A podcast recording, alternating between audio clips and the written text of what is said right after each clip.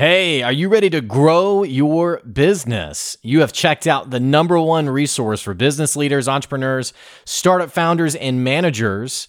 And we're going to teach you how to grow and scale your business with real actionable steps. There's no fluff in this podcast, it's just good advice. Check out this episode. If you're a first time listener, make sure you subscribe to the podcast. And if you enjoy this episode, leave us a five star review. Today's episode is with John Charles Wilker. He runs the Simplest Biz YouTube channel. He's also made a killing on flipping pallets for the last 20 years. You heard that right. This guy has figured out the sweaty startup and has made an amazing, life changing entrepreneurial business from something as simple as just paying attention and seeing where the opportunities lie. We'll be talking more about it in today's episode. Stay tuned. Here comes your good advice.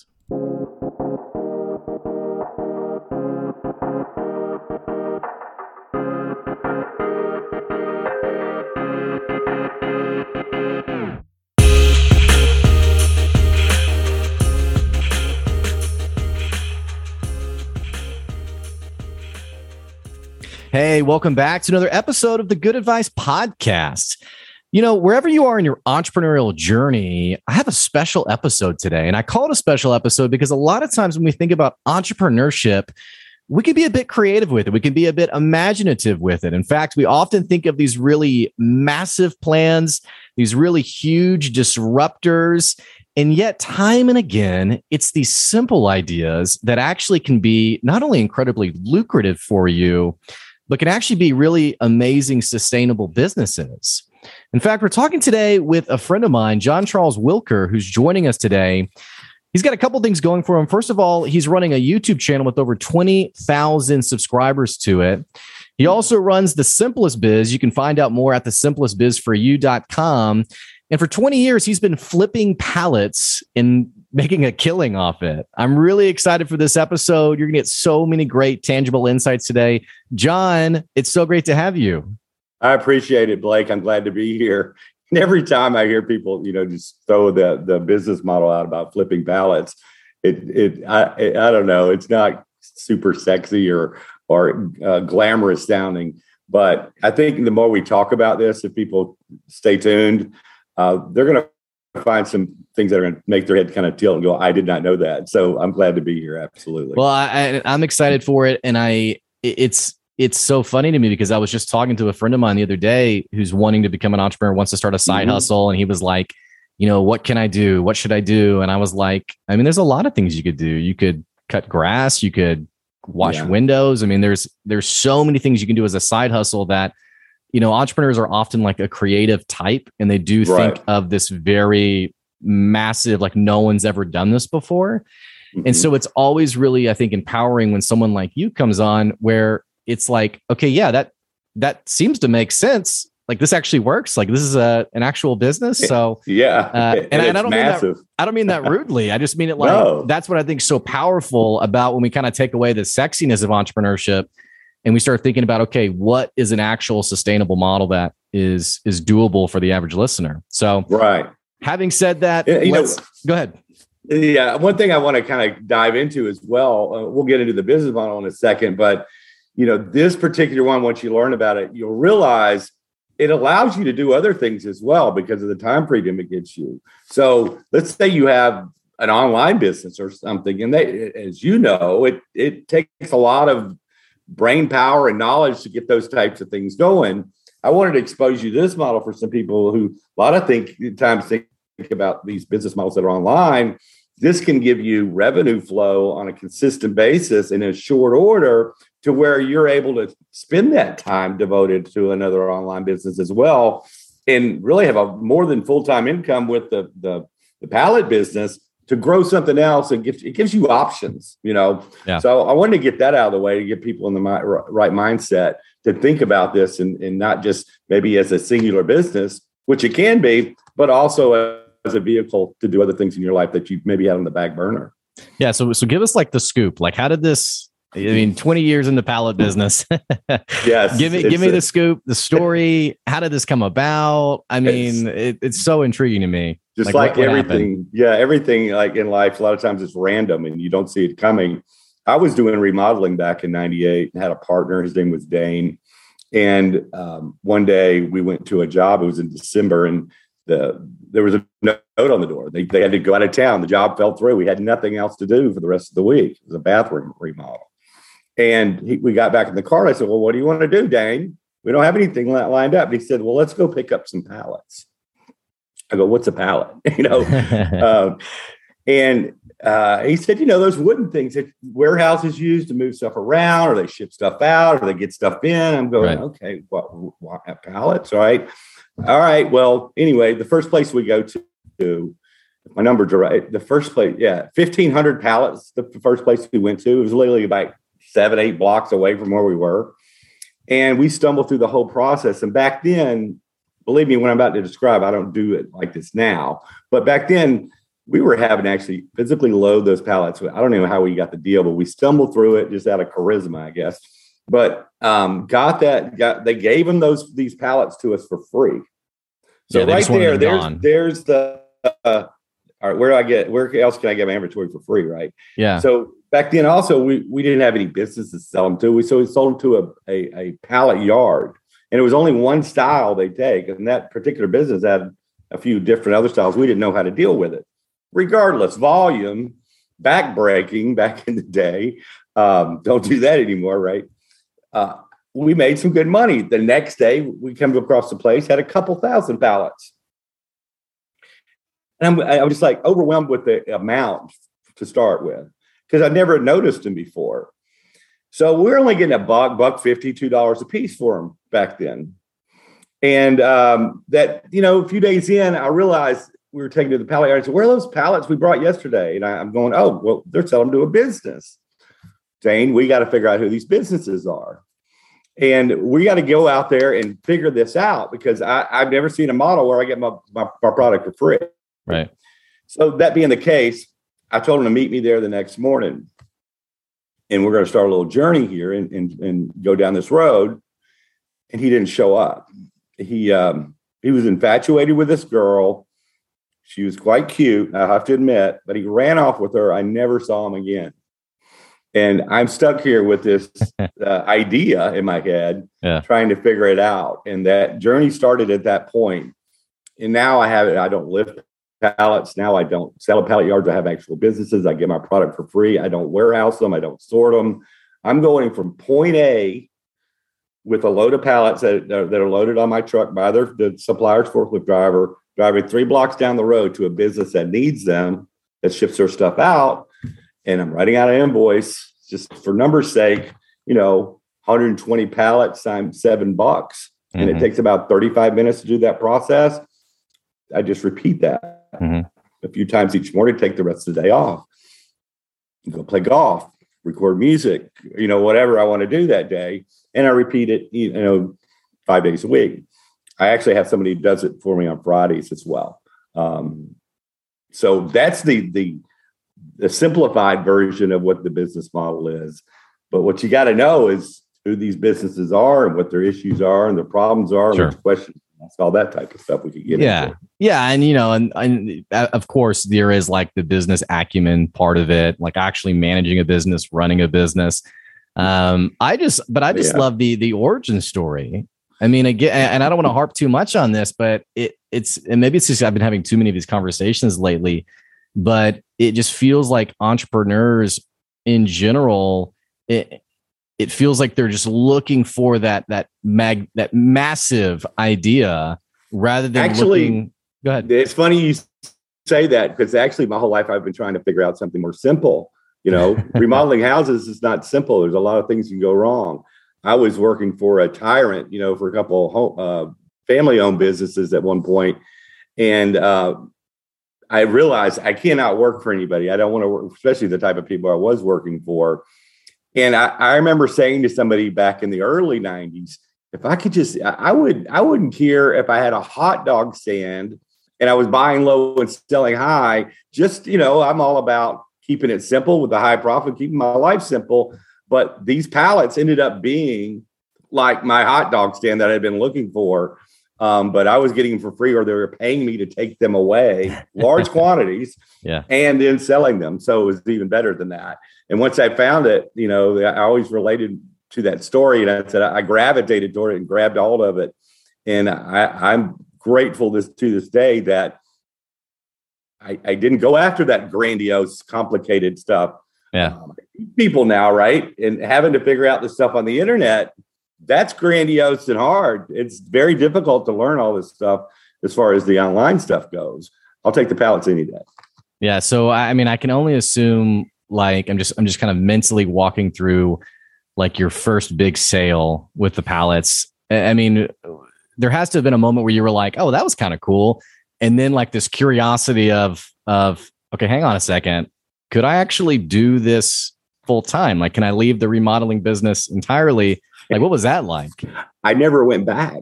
I, you know, because I went, I went crazy at first, not the right way. I was doing it wrong back in uh, 1998. I, I only knew about that one size pallet, or thought that's the only thing that was feasible. So I, I was painting myself in corners and all that kind of thing. But I dove in the deep end. And I literally would get up in the morning. That morning, he didn't show up. I saw 40 businesses that day. I saw 40 businesses the next day. I didn't know what to say. I didn't know what the questions to ask. I didn't know what the problems were. I was trying to figure that out along the way, right? And I, I screwed up some great deals that I should have had. But regardless, at the end of that week, I had 12 suppliers and six buyers. Okay. And it was very stressful because of the way I'd set it up, unlike what I do now, right? The way I go about it. But that being said, those accounts added up to around $80,000 in accounts per year, right? And I just worked it from that point. So I was only making about 78,000 doing remodeling back then. So mm-hmm. yeah, I never went back. I never had to. Um, it was a life-changing type scenario and and I, I just had gotten a taste of being a business for myself working with Dane and, and, and away from working from somebody else. So yeah, I just dove in the deep end, and it took me years to really perfect the model the way I do it now. Sure. Um, a lot of a lot of uh, learning about this particular industry, where I can actually consult businesses um, instead of uh, I got pallets, you need pallets. There's a lot more to it at this point. Yeah, yeah. Well, and I know you have uh, some online content that people can opt in for um, to just learn from you and kind of understand some of these concepts. And again, those you were listening, you can check out the simplest biz for you. That's with the letter U. Um, dot well, they com. actually can go now. I tw- they can go to the simplestbiz.com too. Now. Oh, great. Okay, perfect. Well, um, so when you started like explaining this to like relatives, family, I mean, was anyone in disbelief? Like, or I mean, did people like call you like the pallet guy or like what, was, what I named myself, like? I named myself the pallet king at first, and uh, and I had people like, "Is this really real?" You know, I had one guy who was like my tormentor. He, oh, you're just stealing pallets, or so. Well, how many pallets did you steal today? Right? That never steal. These businesses that we're dealing with don't. They they want them gone. They yeah. are a nuisance. They are a problem. Yeah. They, that, yeah. And they're a rat infestation. They're a fire hazard, you know. Um, but some people didn't realize that. And here's the thing it's such an out of left field business. People I would tell it to going, really? That's, I mean, they got their attention. You get them for free. And here's what also happens you tell people about this and they never notice it. They've never noticed it before. And then they go out and every day they start seeing them. Tons of them. They're all over the place. You just they're just invisible. So part of me kept this under my hat for years. Mm-hmm. And I, I, told my family and you know a couple friends at all. But here's the funny story is I, I had other people, I didn't tell anybody anything about it. And I had other businesses as well because it allowed me time to build out some other type businesses because um, I'd be done at 9 30, 10 in the morning. So the story of how I started telling people about this is kind of funny because I had a friend come over from uh, Atlanta and on some other business. And I went, oh crap, I got a couple deliveries to do. And he goes, what are you talking about? And I'd known him for a couple years. So again, I kept it under my hat. And he rode around with me. We pulled in a couple thousand dollars in um, a couple hours.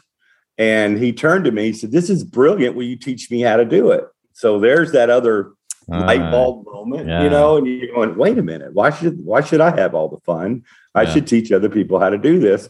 That started that whole journey of, of uh, the course and stuff that I teach other people. Yeah, yeah. So, so you know, an entrepreneur for twenty plus years now um, mm-hmm. you know you're sharing your your insights which again I, I, can't help but think there must be so much tangible and practical with what you're teaching your students um, because you've done it. I mean you, you've done it for 20 plus years and you've been out there actually you know building your side hustle into an actual business uh, right. uh, that's fed your family and been i mean you talk about being done at 30 yeah i mean being done at 9.30 or 10 o'clock in the morning i mean yeah how's that for freedom right i mean people listening who they commute two hours a day and they work eight to five and they get home you know they eat a meal and go to bed i mean well, let me give you a little analogy just so people can get the concept of this. It, it's it- once you have the business set up, you're like an Uber driver, but for pallets. So instead of one passenger in your back seat, you have 120 passengers in your back seat.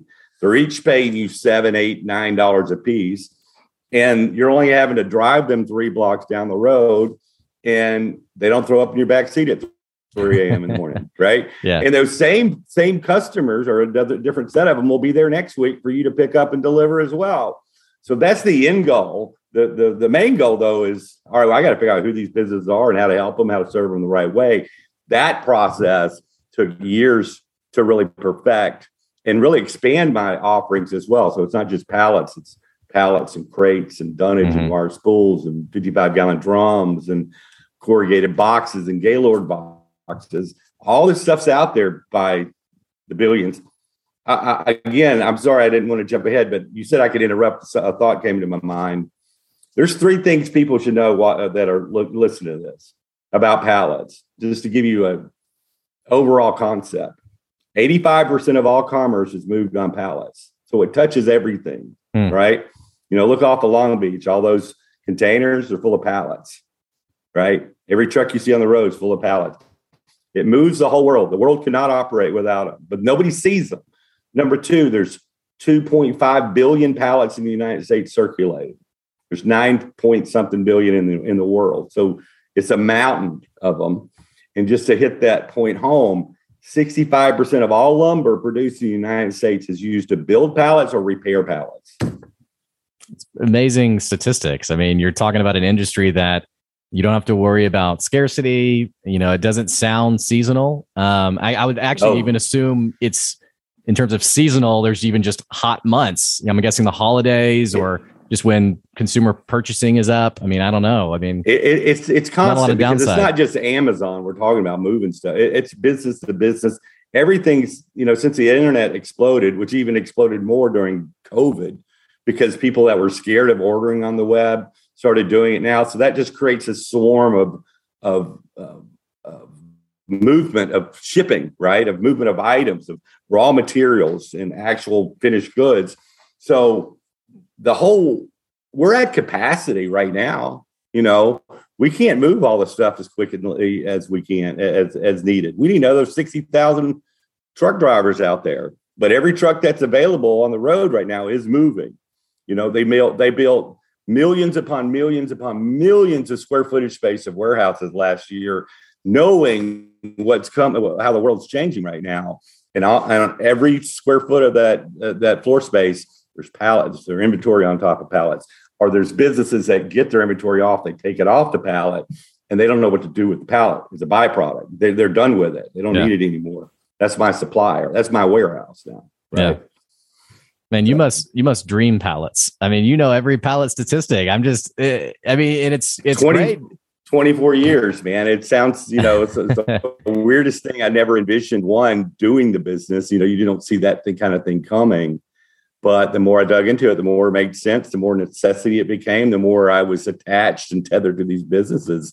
So, yeah, I have pallet eyes. I see them out of the backside of my head now, wherever I'm going. Yeah, yeah. Did did the business ever have? I mean, it it it doesn't sound like there was. You know, here's what I'm getting at is you know when you think about like COVID, for example, it's been a Mhm. tough time for like um, restaurant owners because of COVID. Right. It doesn't sound like in the last 20 plus years there's been any reason for there to be a scarcity of pallets for you to have a, a downturn in your business? I mean, has it just been up and up, or have you? Have you well, to- in, in 2006, I had one of my customers. They went out of business um, because of the downturn. I think that was 2006. But that's when I started incorporating those other items, the the crates and the drums and dunnage and all that. So what ended up happening? So a customer owned buys pallets from me, right? Well, they also need corrugated boxes, and some of them need 55 gallon drums. So you can have five customers ordering two, three different items from you, and now I've turned, I've doubled and tripled my revenue streams right. from the same customer base, and that's recurring revenue as well, because it's not just one order. They're ordering, they run out, they need more, they run out, they need more. Same on the supply side. The stacks get up, I take them away, they grow again.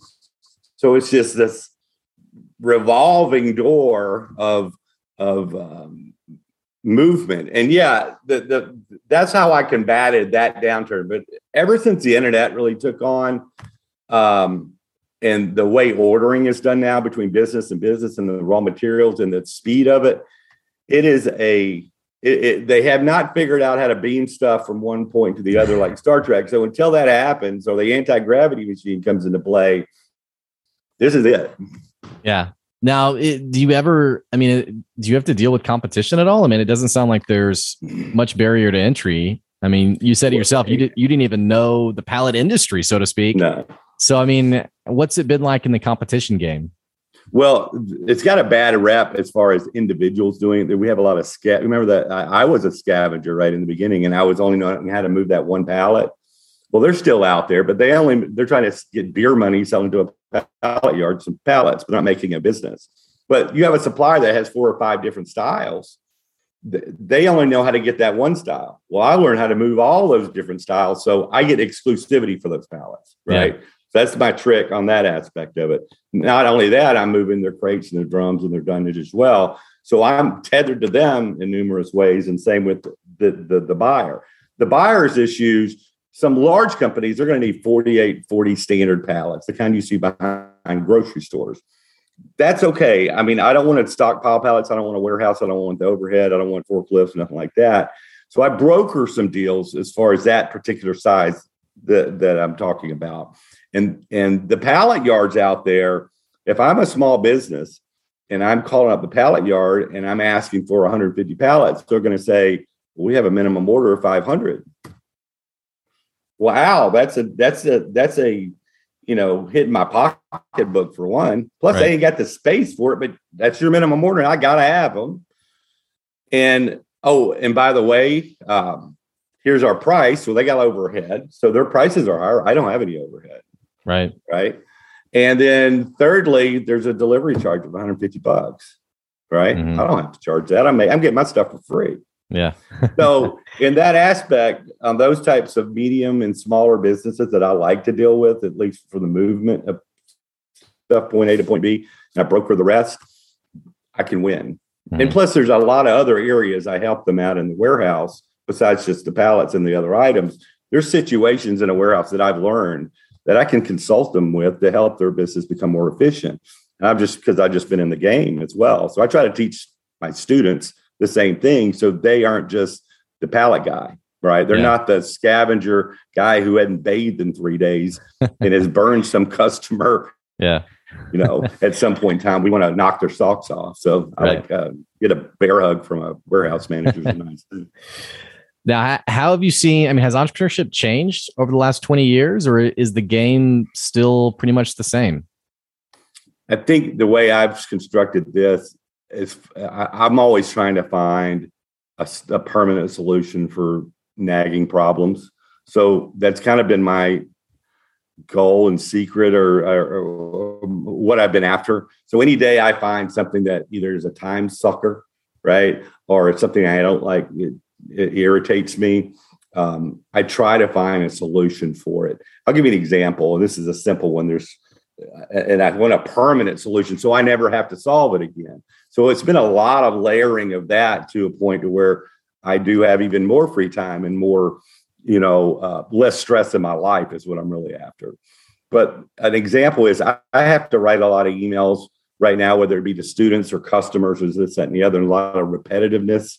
So I use a little thing called TextExpander. I don't know if you ever heard of it.